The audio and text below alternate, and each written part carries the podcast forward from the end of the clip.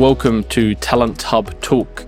I am Ben Duncombe, and this is a place where prominent and inspirational figures from both the local ANZ and global Salesforce Ohana share their stories.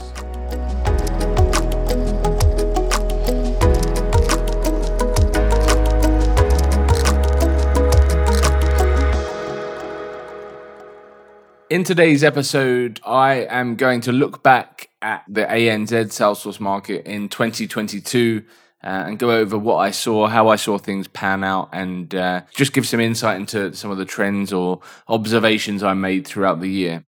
So it was a year that started off in the same way 2021 had finished, a really prosperous environment for Salesforce professionals with so much demand and a real lack of available talent. The end of this year, or the end of 2022, depending on when you're listening to this, has been a little bit different. It's had a different feel to the beginning of the year. So initially, I'm going to focus on the first 10 months, and then we'll kind of get towards the last couple of months of 2022.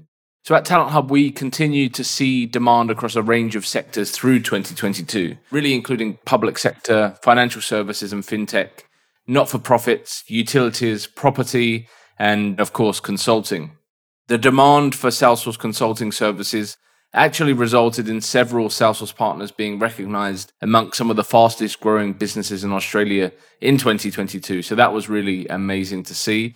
And there were a handful. So the likes of Jarvis, Maverick, Source, Sky. So a range of different consulting companies were recognized for their excellent growth through 2022. The demand across the year was pretty consistent across all skill sets, with developers and architects always being highly sought after, but with other skill sets equally as in demand, so including administrators and functional consultants. Although it's common for developer roles to go unfilled for some time in the market, at times this year, we actually saw Salesforce administrator roles being open for several months in some cases. And more than ever, we are seeing companies that are really putting an emphasis on business engagement skills when looking to hire administrators. And that's something that really stood out through 2022, that obviously companies are looking for administrators to be hands-on and to be comfortable with the platform.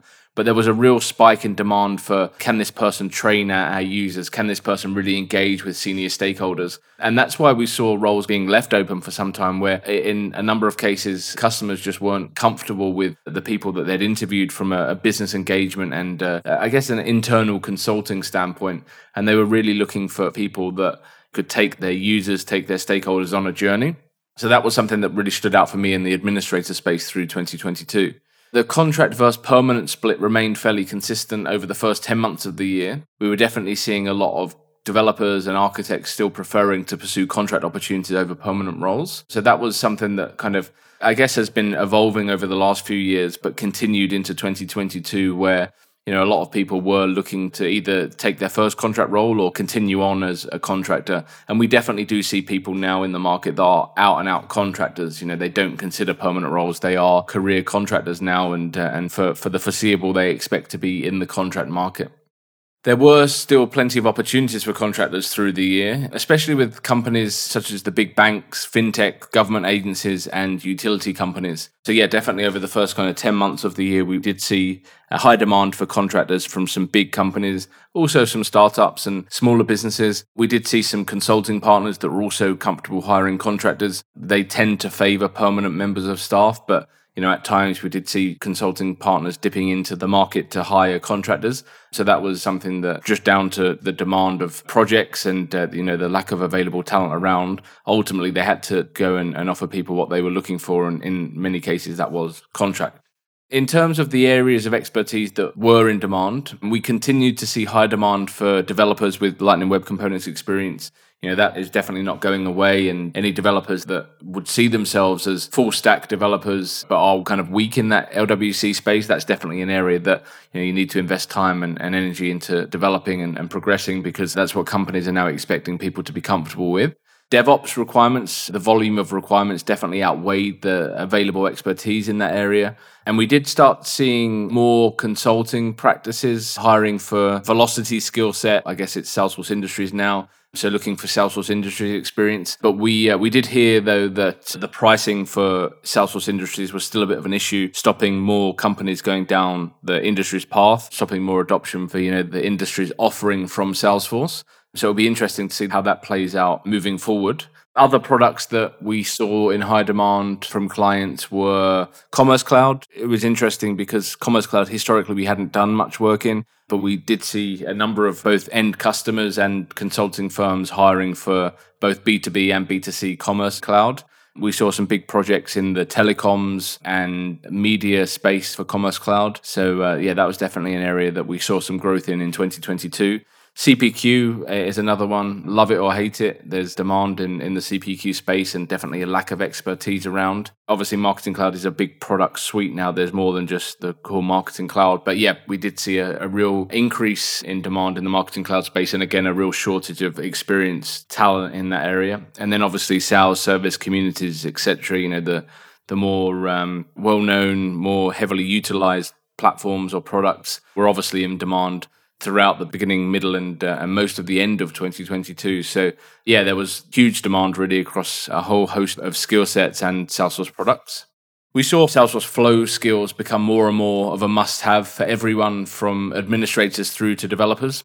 And we also saw companies expecting some experience with DevOps tools from functional resources as well as developers. So historically, I think a lot of people have thought of DevOps being something that developers were more into than admins and functional consultants. But with some of the DevOps tooling available in the market and the lack of requirements for heavy coding with some of the tooling, we have seen a spike in companies looking for their functional resources to take on some of the DevOps responsibilities and managing the DevOps tools. Back to the point around Flow, that's definitely not going away. With workflows and process builder being retired, it's an area that we've really seen, I guess, hit the mainstream. Everyone's talking about flows. If you look on LinkedIn or on Twitter, people are talking about flows. And we are seeing companies expect people to have, at least some understanding of flows, how they work, how you can use the different flow options and how you can add value to a user or a business utilizing this powerful tool. So that's kind of definitely something that if you haven't worked with flows before, you really need to be investing time in upskilling in that area. There's been a lot of talk this year about the power of Slack and what it will bring to the ecosystem. We haven't so far seen that result in requests for expertise in that area. I feel like that's an area to watch for the coming year because they invested heavily in the acquisition of Slack. If you speak to people within Salesforce, they're very impressed with what Slack can achieve and how it can kind of add value to the core Salesforce platform and really help people that are working in Slack every day and engaging in Slack every day. I think there's going to be some further investment in that space, but there's also going to be some really slick opportunities and solutions that are coming out of Slack. So it definitely one to keep an eye on. But so far, we haven't seen a huge demand or increase in clients looking for people with knowledge or expertise in Slack. So at times through the year, it felt like everyone was hiring. And there was definitely lots of competition for the best talent in the market, which actually meant that we saw counteroffers being pretty much expected from most people when they were resigning from their role. Or, it wasn't a surprise when companies were looking to match the offers or go above and beyond the offers that their employees were getting from other companies. So although we did see a lot of counteroffers through 2022, we actually didn't see a huge spike in salaries. I think in 2021, the salaries had gone up significantly. I think they kind of have got to a point now where it's hard to continue increasing those salaries, at least for the short to medium term. So, the developer salaries right now are probably similar to what the peak of the 2021 salaries. They probably haven't gone up significantly more than that. There will be people that are obviously still getting significant pay rises. They might not have had a pay rise in 2021. And now when they're moving, they are seeing that the market had moved a lot from when they were last secured a pay rise or a new salary. But yeah, what we're seeing or what we've seen through 2022 is that the salaries have kind of peaked a little bit. It'll be interesting to see what happens in 2023. I don't see them going backwards, but whether or not there'll be much growth in salaries in 2023, we shall see. And that's the same for daily rates. I think they've stayed fairly consistent with the same kind of daily rates that we saw in 2021. Flexibility was still very high on many candidates' wish lists when they were looking for a new role. And throughout the year, we did see most companies offering at least several days from home per week, or giving companies the kind of option to pick and choose and how they giving employees or new contractors and new team members options around how many days they want to work from an office, how many days they want to work from home. We saw many companies continuing to hire nationally rather than just looking for the best talent within a commutable distance from their office. We saw people, in Melbourne hiring people in Brisbane and in Perth hiring people in Brisbane and Melbourne to Sydney. And for a lot of companies, there were no boundaries as long as someone was in Australia and able to work, be flexible with their time zone if they were out of the same time zone. So yeah, that was really, really great to see. And we did see some amazing talent being hired by companies that historically wouldn't have had access to that talent just purely because of location. But towards the end of 2022, we actually did see some contractors that have been told or were told they wouldn't be extended because they were working interstate for companies, and these companies were looking to have people coming back into the office, and therefore because the contractors were interstate, they wouldn't be extending their contractors. So I think that's, in my opinion, a little bit short-sighted. These contractors have been delivering value for, in some cases, a couple of years for these businesses. And now that there's some change around how they want to engage their staff from a location perspective, they're letting go of some good talent. So yeah, I think each company is a bit different in this aspect from a flexibility standpoint. I could think that the ones that are very flexible and look for the best talent wherever they may be in Australia or New Zealand, they're probably the companies that will continue thriving from a headcount and getting the best people standpoint. Through 2022, there has been a real consistent inflow of new aspiring Salesforce professionals coming into the ecosystem. And it's been absolutely amazing to see some of these newbies secure roles and start building their career in the ecosystem.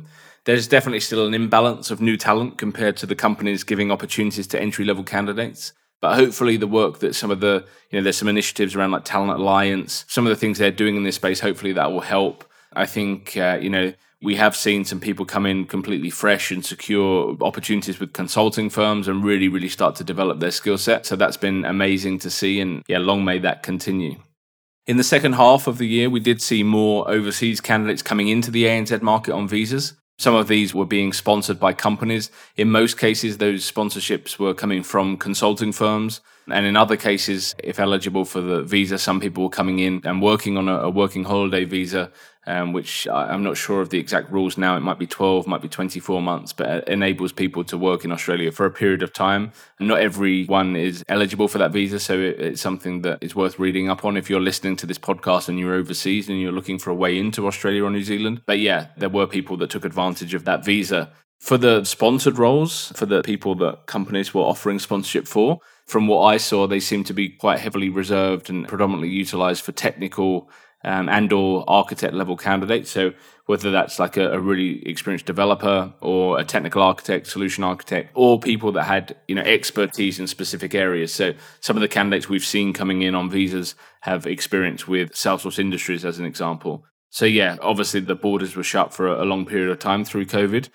We didn't see a huge spike of people coming into the market in the early part of 2022, but we've definitely seen an increase in the second half of the year. So great to have some new talent in the ecosystem. And yeah, it's definitely been needed to keep up with the demand at the kind of midpoint of the year.